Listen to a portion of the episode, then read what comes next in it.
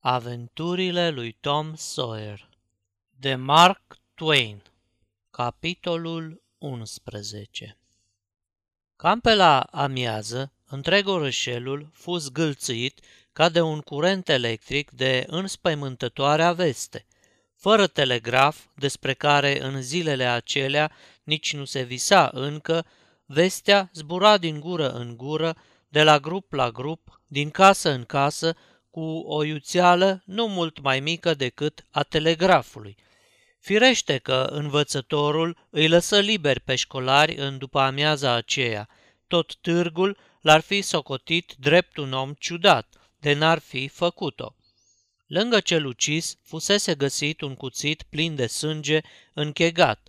Cineva îl recunoscuse ca fiind a lui Muff Potter, așa zicea lumea – se mai spunea că un cetățean întârziat dăduse peste Potter pe când se spăla la gârlă în ceasul întâi sau al doilea al dimineții.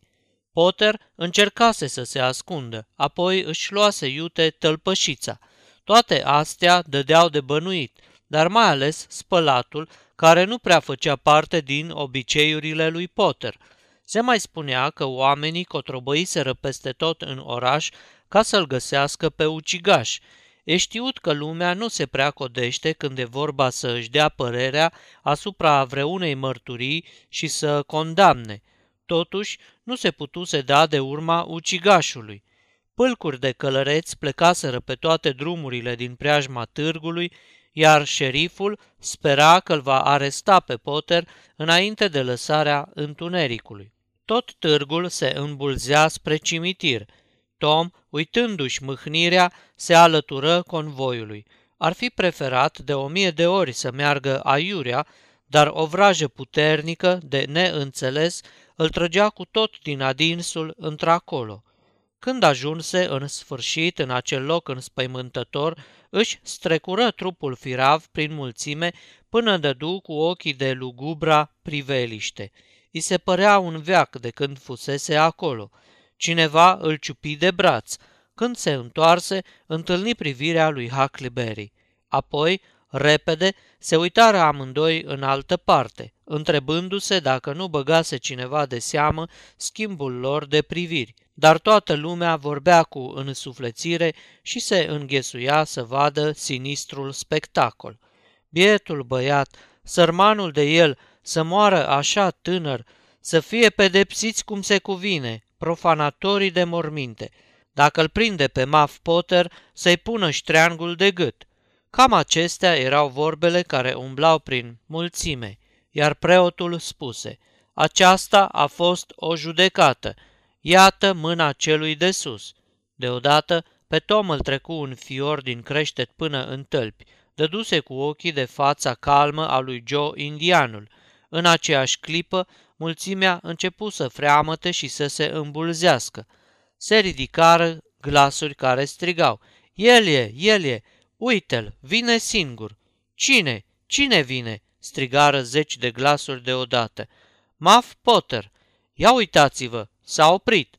Priviți, o ia înapoi, nu-l lăsați să fugă.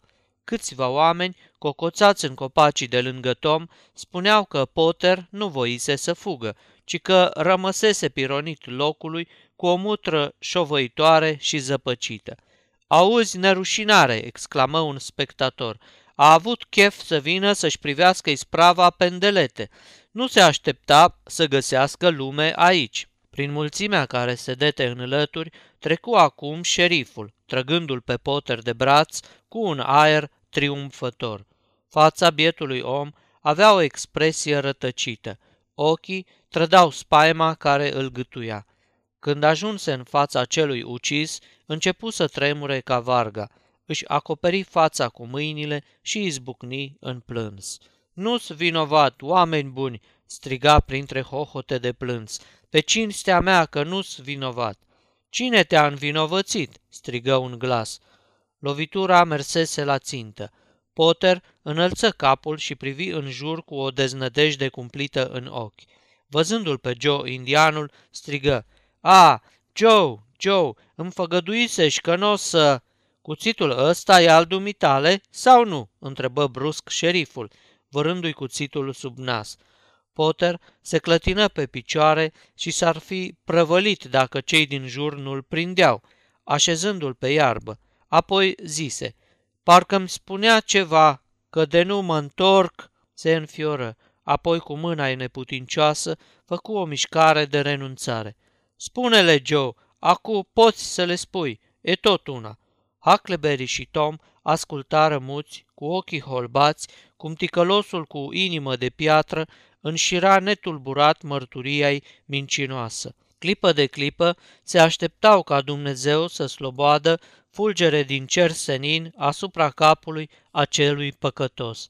Se întrebau cu mirare până când avea să mai întârzie pedeapsa înfricoșătoare, iar când termină și îl văzură stând în fața lor, întreg și teafăr, se stinse și pieri șovăitoarea lor pornire de a-și călca jurământul, pentru a salva viața bietului om trădat și năpăstuit, căci era limpede că nelegiuitul se vânduse satanei și cum puteau ei cuteza să înfrunte asemenea putere? Ar fi însemnat să abată asupra capetelor lor cele mai mari nenorociri. De ce n-ai fugit? Ce te-a făcut să te întorci aici?" întrebă cineva. Nu știu ce m-a împins, nu știu. A trebuit cu tot din adinsul să vin, gemu Potter. Am vrut să fug, dar numai încoace mă duceau picioarele și iarăși izbucni în plâns. Joe Indianul își repetă declarația la fel de liniștit câteva minute mai târziu, iar băieții, văzând că fulgerele divine tot mai întârzie, se întăriră în credința lor că Joe se vânduse diavolului. Devenise acum pentru ei cel mai interesant subiect de groază întâlnit vreodată. Erau ca vrăjiți, nu-și mai puteau lua ochii de la el – fiecare din ei hotărâ în sinea lui să-l pândească odată noaptea cu nădejdea că va da astfel ochii cu fiorosul lui stăpân. Joe Indianul ajută la ridicarea cadavrului și la așezarea lui într-un camion. Prin mulțimea înfiorată se șopti cum că rana sângerase puțin cu acest prilej. Băieții prinseră nădejdea că această împrejurare fericită ar putea îndrepta bănuiala pe calea cea bună. Dezamăgirea urmă însă curând. Câțiva târgoveți spuseră, Firește, Maf Potter l-a lovit de la trei pași. Timp de o săptămână, cumplita taină și conștiința lui încărcată tulburară somnul lui Tom. Odată, în timpul gustării de dimineață, Sid spuse, Măi, Tom, atâta te frămânți și vorbești prin somn că nu mă lași să dorm toată noaptea. Tom se îngălbeni și lăsă ochii în jos. Asta-i semn rău, spuse cu gravitate mătușa Poli. Ce ai pe suflet, Tom? Nimic. Eu nu știu de nimic, dar mâna băiatului tremura atât de tare încât vărsă cana cu cafea. Și vorbești niște năzbâtii, urmă Sid. Azi noapte ziceai, e sânge, nu vedeți că-i sânge? O țineai așa într-una. Și apoi ai zis, nu mă mai chinuiți, o să spun tot ce știu. Ce să spui? Ce știi? Lui Tom îi se făcuse negru înaintea ochilor. Nici nu îndrăznea să se gândească ce se putea întâmpla acum, dar, din fericire, îngrijorarea pieri de pe chipul mătușii Poli. Fără să-și dea seama, ea îi veni într-ajutor lui Tom, zicând, Ia mai taci și tu, Vezi bine că visează nenorocita aia de crimă și eu o visez aproape în fiecare noapte. Câteodată mă pomenesc visând că-s eu ucigașul. Mary spuse că și ea se speriase într-atâta încât visa adesea urât. Sid se dădu bătut și Tom o șterse cât putu mai repede. După asta, o săptămână se văită de dureri de măsele și se culcă în fiecare seară cu fălcile legate – Habar n-avea că Sid sta la pândă noapte de noapte, că adesea îi trăgea binișor la o parte legătura și apoi, rezemat în cot, asculta o bună bucată de vreme, după care trăgea iarăși legătura la loc. Cu timpul, Tom își mai veni în fire, se plictisise de durerea de măsele și renunță la ea.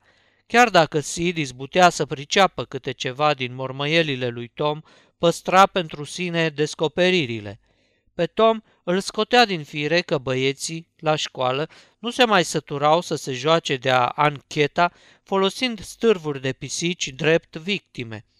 Tom era astfel silit să-și amintească mereu de spaima ce l-a păsa.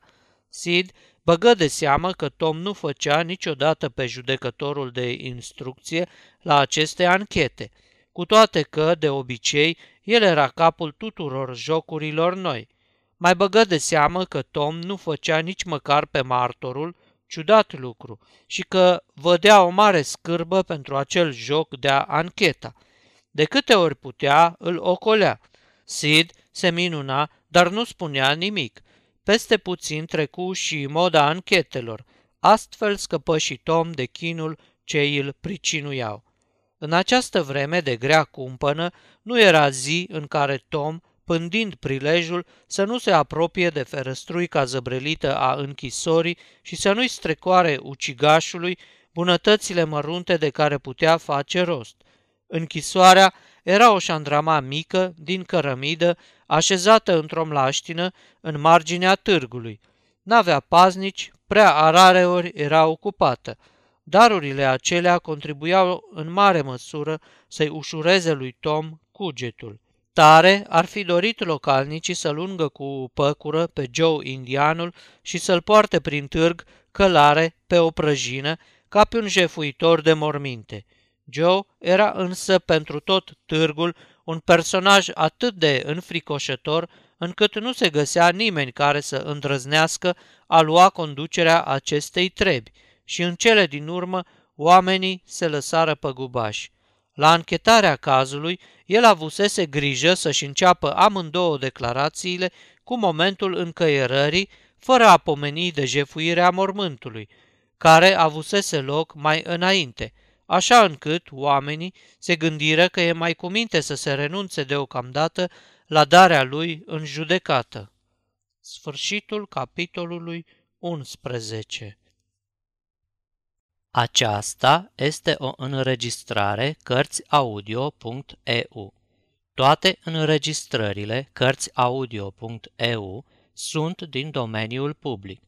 Pentru mai multe informații sau dacă dorești să te oferi voluntar, vizitează www.cărțiaudio.eu.